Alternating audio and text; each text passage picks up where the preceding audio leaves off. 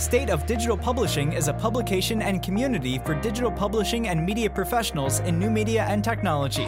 In this episode, we speak with Mimi Watring, Senior Vice President of Publisher Sales and Client Services at DoubleVerify, about their recently released Publisher Inventory Compatibility Score and digital media measurement. DoubleVerify helps publishers improve measurement, insights, and tools to improve ad delivery, enhance inventory quality, and drive ad yield performance. Let's begin.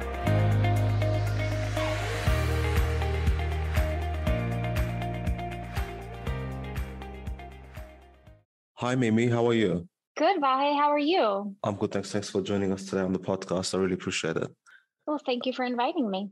No, absolutely. Mimi, I guess uh, we've come across through introductions from other people, and it's been interesting to see what Double Verify is doing in the space, and particularly with the scoring benchmark and standard they're trying to bring in. But before we go into that, I just wanted to ask you, just I guess with changing your job during COVID and everything else, how has that been with you, and how has everything been in general?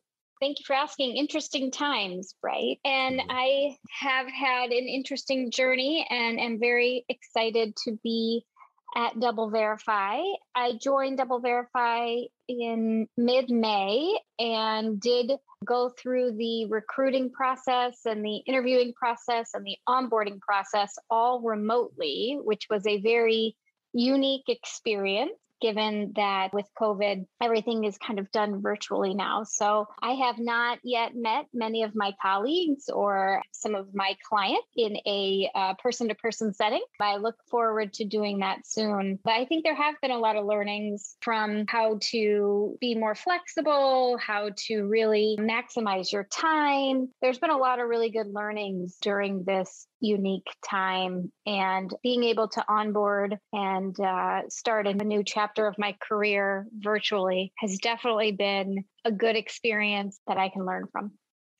Absolutely, um, and I'd love to touch more on that and some career advice towards mm-hmm. our the conclusion of our conversation. But let's start with your background, Mimi. How did you come into the industry, and how did you get to working with Double Verify today? My path to DoubleVerify has had a couple of twists and turns, like all of us industry veterans. I mm. started my career in sales and on the digital side when digital was very, very new. I like to tell people that I started at DoubleClick before Google was around. So it's pretty funny that eventually Google went ahead and acquired DoubleClick, but when I was at DoubleClick, Google was only a thought. The industry has changed quite a bit in the the 20 plus years that I've been a part of it. And I'm very proud to have been one of the the early industry entrants and learned about advertising technology at the very early stages. And I went through my career at a lot of different spots but mostly in the ad network space. I spent a lot of time working with publishers who were trying to maximize the value of their inventory. And as exchanges came on and things like that, it was, was a really interesting time to see the dynamic shift from a kind of old world direct selling to programmatic. And then I joined a publisher here in Chicago. I worked for Tribune Interactive and was really excited to go publisher side after working with a lot of them as a vendor. And then I decided that I'd had so much fun learning about advertising technology and publishing and operations that I wanted to try something new. And I took a very hard left turn and went down the path of um, learning all about data and identity. And I was very fortunate to land at Acxiom when they were building their digital group and was one of the first entrants at Acxiom that had digital experience and understood the ad tech space. And that was really, really interesting for me because data is a whole different industry altogether. And watching kind of the offline data world where PII and direct mail lives converge with the online space, which is very anonymous and very cookie driven, and really is trying to you know walk the tightrope between those two worlds was immensely educational frustrating complex but also a, a, tremendous learning experience that uh, you know and i enjoyed working at Acxiom and liveramp and learning that space before ultimately being called back to my happy place which is working with publishers in the ad tech world. And Double Verify came along at, at just the perfect time with a similar opportunity to join a startup within a large company and oversee our publisher team and uh, start to build that product and that business from the ground up. So that's what I'm I'm looking forward to doing and rolling up my sleeves and getting into it. Yeah, definitely. Like, I mean, you've got a wealth of experience, and sometimes, like, as well, just coming back and resetting your scenario, like, gives you an additional advantage. Like, you've got the background, but you're starting again, which is a good way to sort of look at things from a different perspective. I think the thing too is data is now reshaping a, lot for publishers, and so having my data experience from the offline world and how data is used in different use cases is really helpful now as we look at the landscape of, of where some of our vendors, some of our partners, some of our publishers really need to move their business into a data driven future.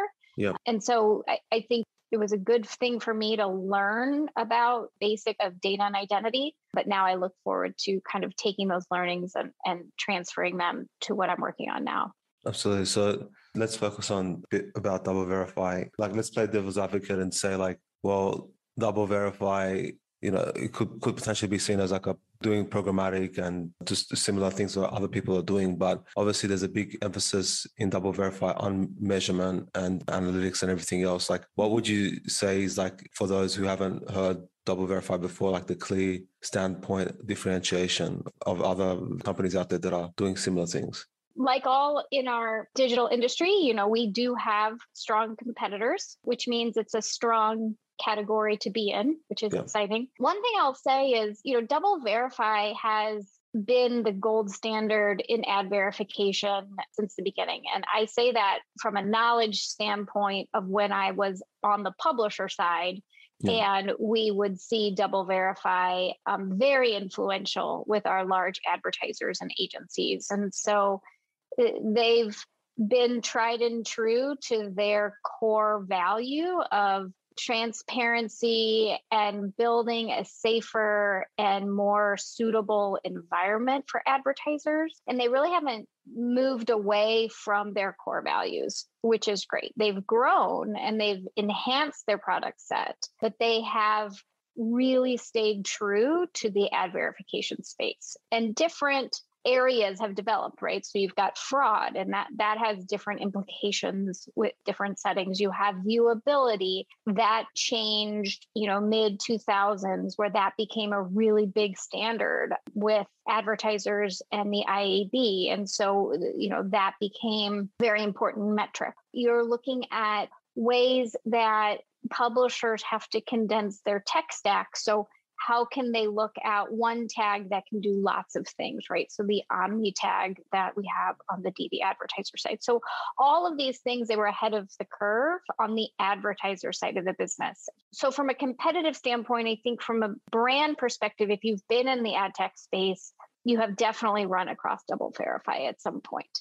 If, however, you've been in the publisher space, double verify has always been more on the advertiser and agency side. So in the last year, the consensus has been that now we have products that we can take to our publisher clients mm-hmm. um, and bring them into the fold and bring them into the metrics that we've always had and open up that black box yep. and be able to figure out a way that we can be more transparent while being a neutral party in the middle. And that is the new kind of forward thinking that we don't want to be a walled garden. We want to be open and share data at a privacy and secure way that lifts all boats. And again, if it's a good publisher that has good content and that we feel comfortable working with, then great. That advertiser should also want to learn more about that publisher. So this is an area where everyone wins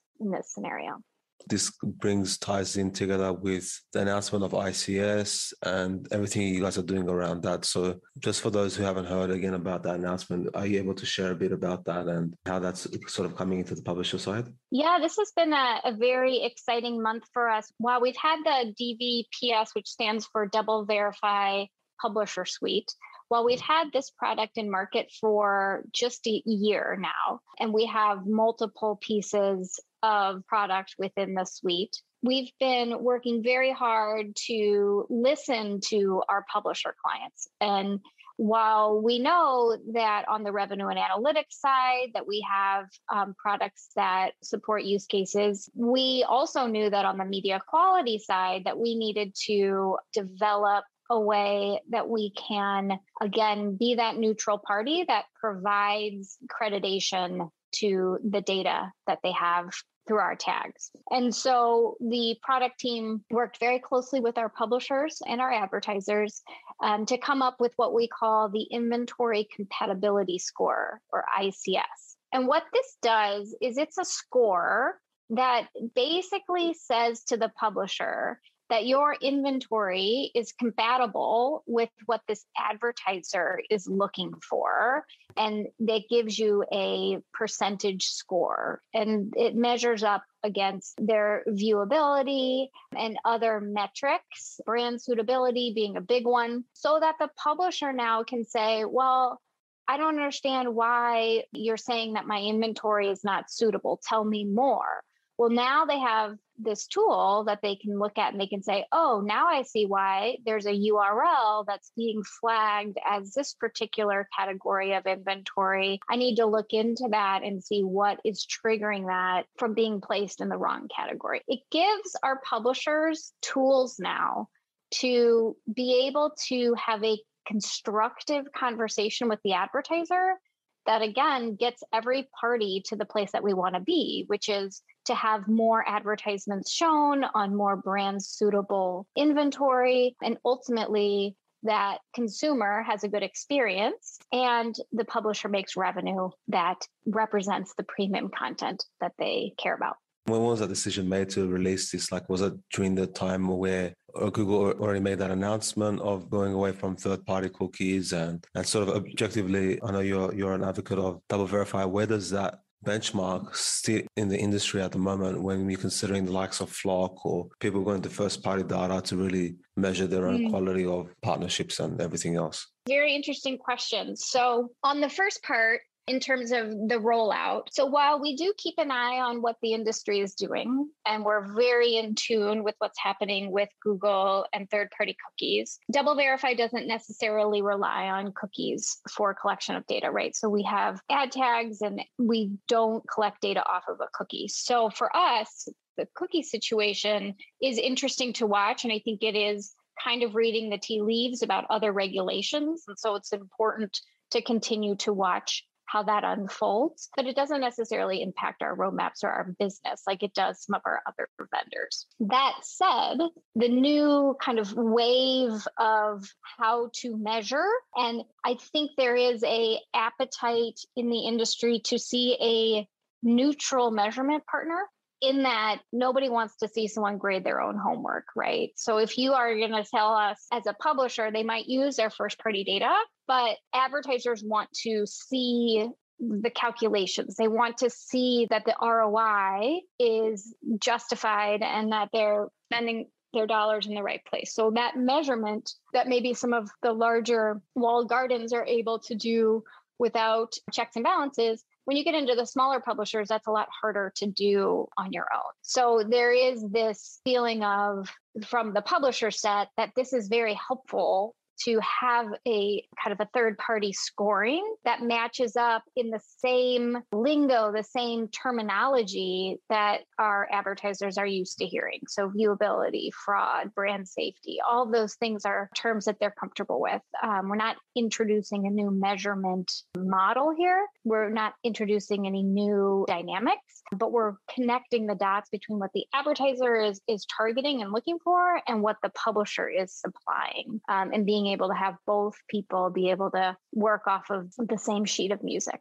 How does this compare with some of the standards that IAB? Because you mentioned about having an industry wide benchmark and Mm-hmm. I guess there's been some cases in the past where the IAB or whether it might be Nielsen or other other sort of companies they have tried to do that same thing. It's a mammoth task. Like Oh, it's yeah. very commendable what you guys are trying to do, but obviously it's a mammoth task. And at any stage, if if one sort of big publisher decides not to follow that standard, then there might be a little bit of a domino effect. What do you guys see from that perspective in adoption and measurement? Yeah, I don't know that we're looking to take on the universe here. I think we're looking to provide a tool of value to our publishers. Yeah. And so what we're using is the publisher feedback loop. So for uh, ICS, we had a beta program. We got input from our publishers, not only about the look and feel of the UI, but also about the, the components, the scoring, the methodology, etc. And same goes for uh, on our advertiser side, right? So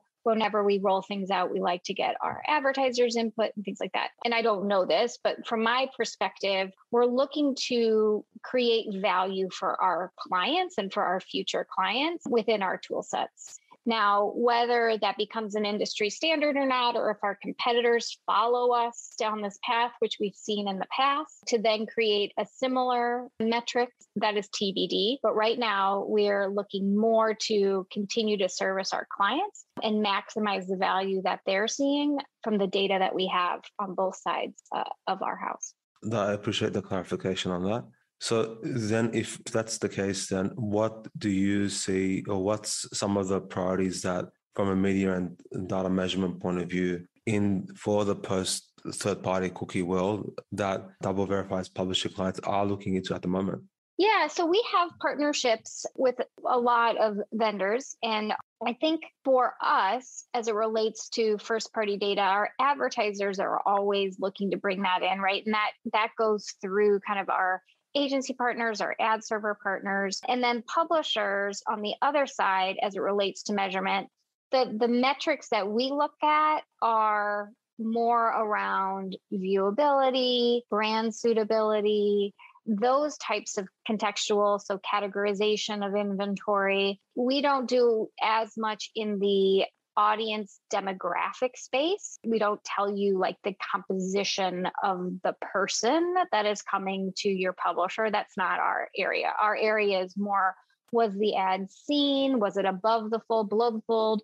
If it's in a video player, did it run? Did it have, you know, all the details around kind of more of the ad operations side of the house? And then on our revenue metrics, we do bring in first and third party data for financial reconciliation. So we're thinking about like pacing of inventory, um, discrepancies between what Google Ad Manager might say and what the publisher system might say, bringing in all of the programmatic feeds to read those different CPMs and dollars and impressions and pull those all together into dashboards. So not only do we work on the media quality side of the house with measurement, we also do reporting and analytics that can be used by the publisher to create ROI reports and things like that. I guess on that point as well, on, on media measurement, like are tags still going to be the way to go in collecting those different metrics and areas that you guys are collecting data for, or how do you see that sort of technology evolving as well moving forward? Yeah, that's tough. You know, we are always looking at that in terms of what especially from the publisher side, right? So with us, we wrap our tags within the ad server. So with certain products that we do uh, wrappers, and we do that within the, the client or the publisher's ad server. We do have a few products where we actually do put ad tags on page, but we are very conscious of the fact that publishers are concerned about the latency of their pages. Yeah. And the more signals that they have, the more pulls that they have on their pages, it does dampen the user experience, right? So there is a balance there that we are constantly working on with our publishers. And so with our media quality tags being within their ad server, uh, and not being on the page, like it definitely works to help with that. But in order to pull in the data, right, having ad tags on the page is always kind of the best way to bring in the most data possible. So there is kind of this like trade off between those two things that our product and engineering team is always kind of looking at what's that right balance. What's something that excites you at the moment with all this that's happening at Tono at the moment with Double Verify? Like, what's one particular aspect of it that excites you?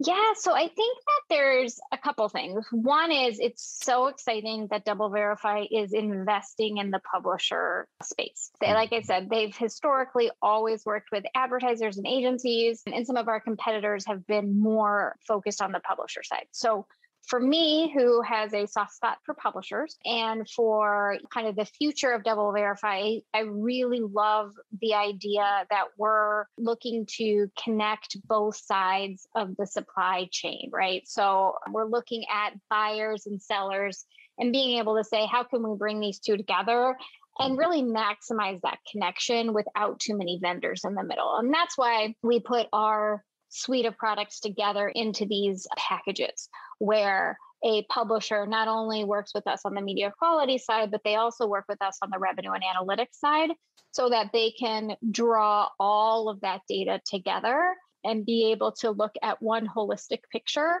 um, instead of having point solutions, managing multiple vendors, multiple contracts that have different renewal dates, different points of contact at different customer service sites. So we really tried to help the publisher by taking the uh, multitude of vendors out of the friction and go all through kind of one door.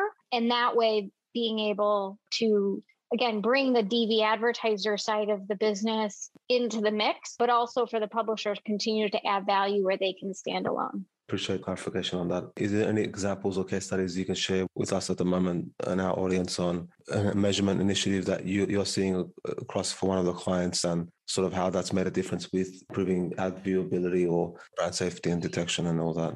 Yeah, be happy to. So, inventory compatibility score has been out in market maybe for a month so it's a really new product. Again, the amount of interest, it's beaten our expectations. So many of our publishers are really happy with this, and, and new publishers are coming to us and asking for more information. So we're just at the early stages, and, and we do hope to have a publisher uh, work with us on a case study in the near future. But for now, I think what I would say is there's certain use cases that this unlocks for us and for our publishers that maybe uh, we didn't have before. And, and I'll point to one in particular, right? So a lot of times the ad verification products are managed through kind of the revenue operations teams and more on the ad ops side of the house. What inventory compatibility score does is it opens up a new dialogue between the publisher sales team and the advertiser buyer. And by that, I mean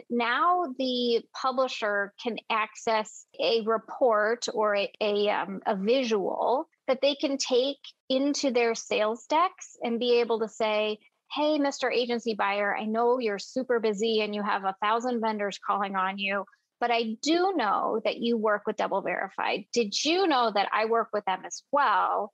And our inventory is extremely compatible for what you're trying to do with your next ad campaign. And really be able to have a one-on-one discussion with that advertiser around topics that the advertiser is very knowledgeable about as well as has a direct impact to their care abouts which is their client and their consumers and their ad campaign. So this really opens the door for us to work closer with the publisher sales teams, those uh, revenue opportunities, um, to be able to dig deep into the diagnostics of what's happening, and so that they're not as reactive when an advertiser calls and says, "Oh, I had to stop the campaign because we got this terrible report from Double Verify." Right? We want to be able to have that publisher salesperson know, oh, I'm going to get a call because I've seen that our compatibility score went down. And I noticed that because we had a certain new article go up that had a, a, URL that had certain words that they're trying to to target away from. So now that salesperson has that information when they get that call and say, "Hey, yeah, I saw that too. I went ahead and took care of that. We're going to work with our editorial staff to like remove that content. In the meantime, go ahead and continue the campaign, and we're going to work on our side to, to pull that content from your targeting. It does open up this more transparent and educated conversation to be you know, productive, which in the past maybe they weren't able to have. And it sort of triggered some thought for me now that you said that. Mm-hmm. I, I, really appreciate that. Um, the the role of the salesperson within the publisher organization as well, like it's become very much, for a lack of word, under scrutiny because people are trying to do more direct deals. Uh, publishers trying to be more lean in their operations. Like, mm-hmm. how do you think the use case that you presented now helps them? And generally speaking, like, how does that help that person or even the sales aspect of the organization with in growing the revenue? In my opinion, yep. I couldn't agree with you more. Publisher salespeople are heroes. that is a tough job to be up against some of those big competitors and, and go in and really try and get the meetings and sell into um, the value of their content. And a lot of times the agencies are busy and overworked. There's a lot of challenges there. However, what is always appreciated by all buyers is premium content, right? And so hmm. this word of premium content gets thrown around. What is premium content right? Some for some people that just means it's not something that's unacceptable right? For other people it means the comscore top 100 for other people it means it has to be the top of a certain vertical right? So premium is defined by so many different ways. And i think what this inventory compatibility score does is it it helps to put some guardrails or framework around what premium is in terms of being able to say, yes, I can show you why my inventory is premium.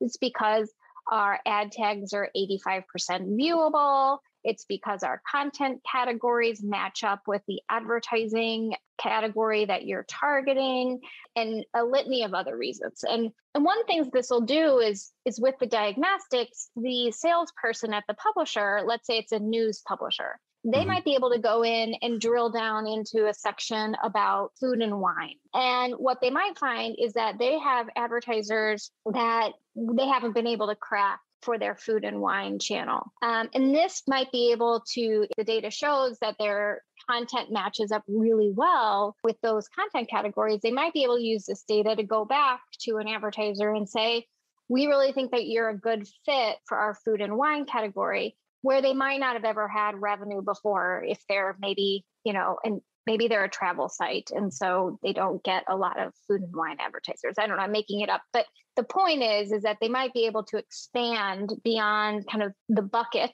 that they've been put in by using some of this data from DoubleVerify do you have any other general tips in terms of how publishers are going to approach improving their advertiser revenue yeah, I think this is great for troubleshooting. I also think it's good for optimizations as well. So, again, before you get the phone call that, hey, you know, our ad campaign's not doing very well, this is a chance to be proactive and be able to go in and say, okay, where are we matching up? Where's our inventory making the most sense for this type of advertiser? And kind of do that early research while the campaign is going on, or potentially even after the campaign is over. I also think that it helps to know what to avoid pitching too. So mm-hmm. if you know that like this group of advertiser content always has a low compatibility score against a certain area of your website, maybe when you renew the campaign, you want to kind of optimize out that section of your site so that you have a higher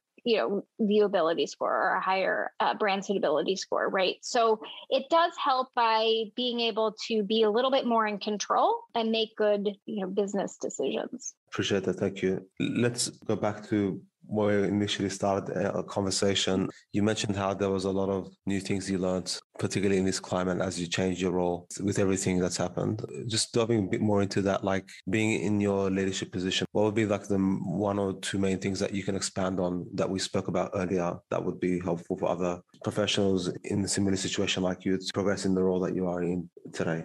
Yeah, I think there's a couple things. One is if we're talking about joining a new organization, especially virtually, I think being able to really pace yourself in terms of knowing that it's a marathon and not a race. Mm-hmm. And when you're in your virtual world, it can be hard to take that break or step back from the to-do list or the next email. I think really and everybody talks about, you know, self-care and being able to go for a walk, like all these things. But I do feel that it is extremely overwhelming to take a new job in any form. It just is. It's taxing on your brain. You've got to learn new things. You've got to meet new people. You have to be on all the time. Like there's so many requirements just on taking a new job. Then to add the adding in the the video screen and the the um, kind of isolation of being on your own i think it it helps to break it up by you know giving yourself those windows of time now i say that and I don't always do that. But that is, I think, uh, one step. The other is empathy for others that are going through kind of the same challenges.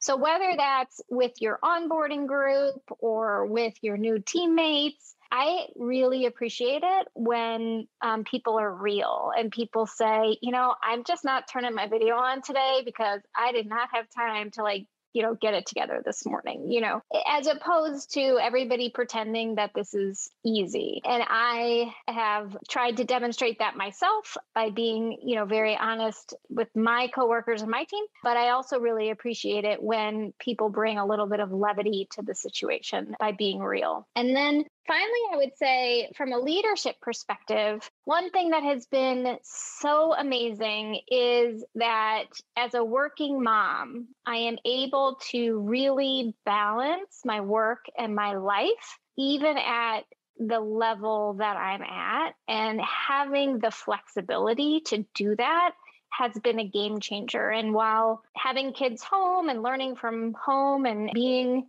around my office at first was very challenging. I think what it did was it opened everyone's eyes to the fact that this can be done. It doesn't have to be one or the other, it can be both. And there are days that we go to the office and we interact with our colleagues and we're in work mode. And then there's other days where we need to be closer to home I really appreciate that the industry is kind of turning that way yep. to to allow for that flexibility because for people like me, I think it is definitely something that's very important. Yeah, and I think from my perspective as well, like it's a realization that people don't have to earn that balance or opportunity to earn that, get that balance. They can sort of find other companies or people with mm-hmm. the same values that can help you with that integration. Because at the end of the day, for me, like a lot of us are working most of our hours of our day and life, and you want to make that more meaningful and also do a good job for your work. So for me, it's more of an integration when TiVo first came out.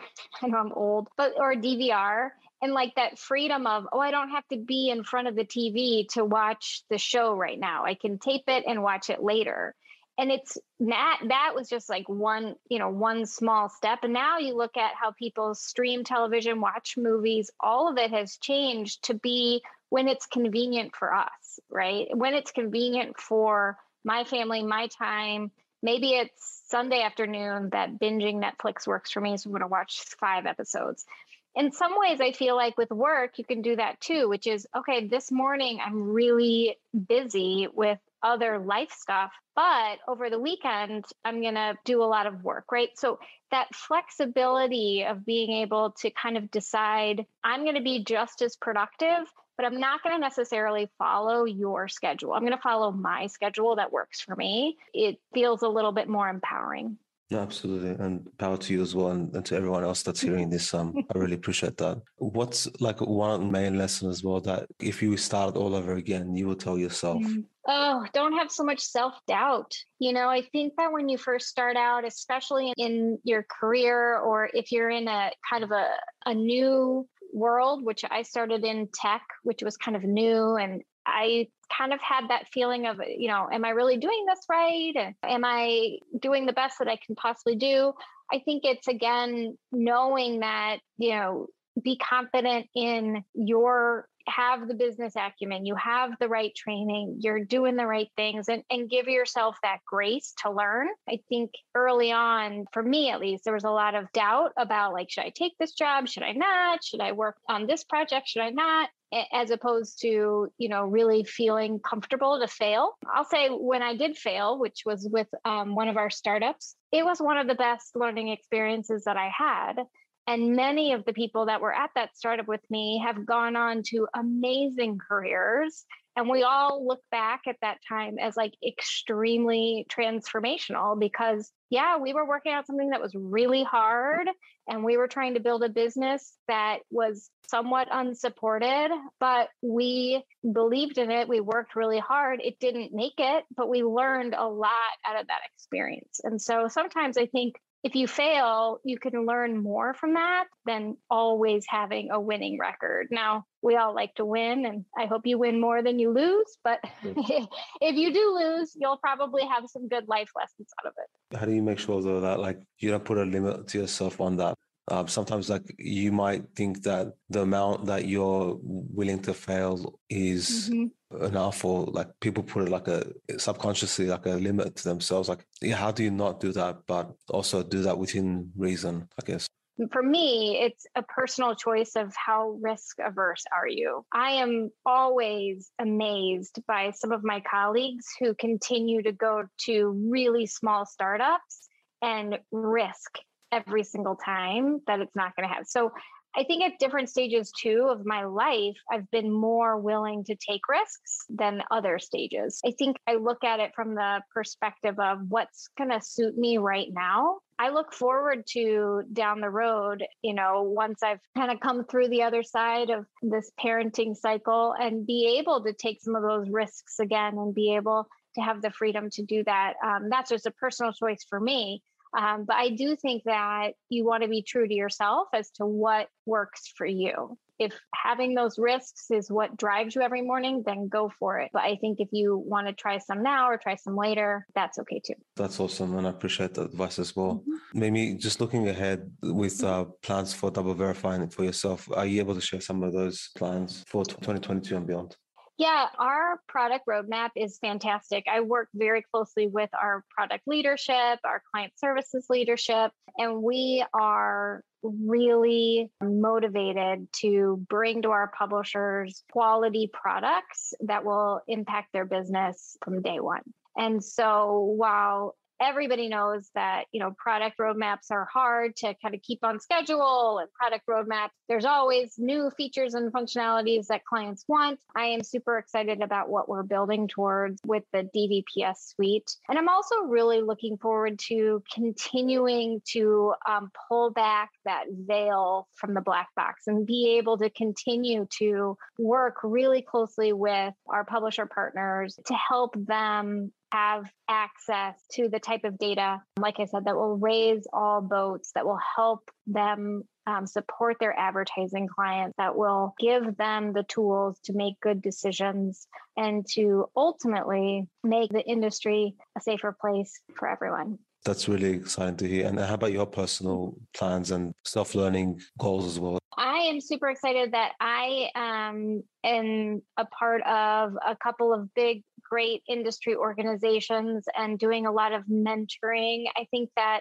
I really look forward to continuing to give back to uh, the next generation so, the things that I've learned along the way, um, being able to mentor people who are entering our industry that have a lot of questions about how to navigate um, big organizations or break the glass ceiling or learn a new trade. And so I look forward to continuing to do that. While it's hard to carve out time for anything, yeah. Um, I do feel strongly about continuing to mentor, whether it's within DoubleVerify or within the community at large. I hope, like you said, like you move out, out of that certain phase uh, that can allow you to, to take more risk and do more of those things. And with that, Mimi, I really appreciate your time and, and sharing with us ICS and everything that you guys are doing today. Thank you so much. Well, thank you so much. It's been wonderful chatting with you, and um, I look forward to when our paths might connect again. Thank you.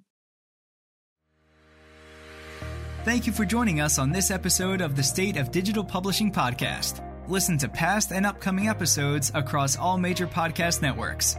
Follow us on Facebook, Twitter, and join our community groups. Finally, visit stateofdigitalpublishing.com for premium information, resources, and become a member today. Until next time.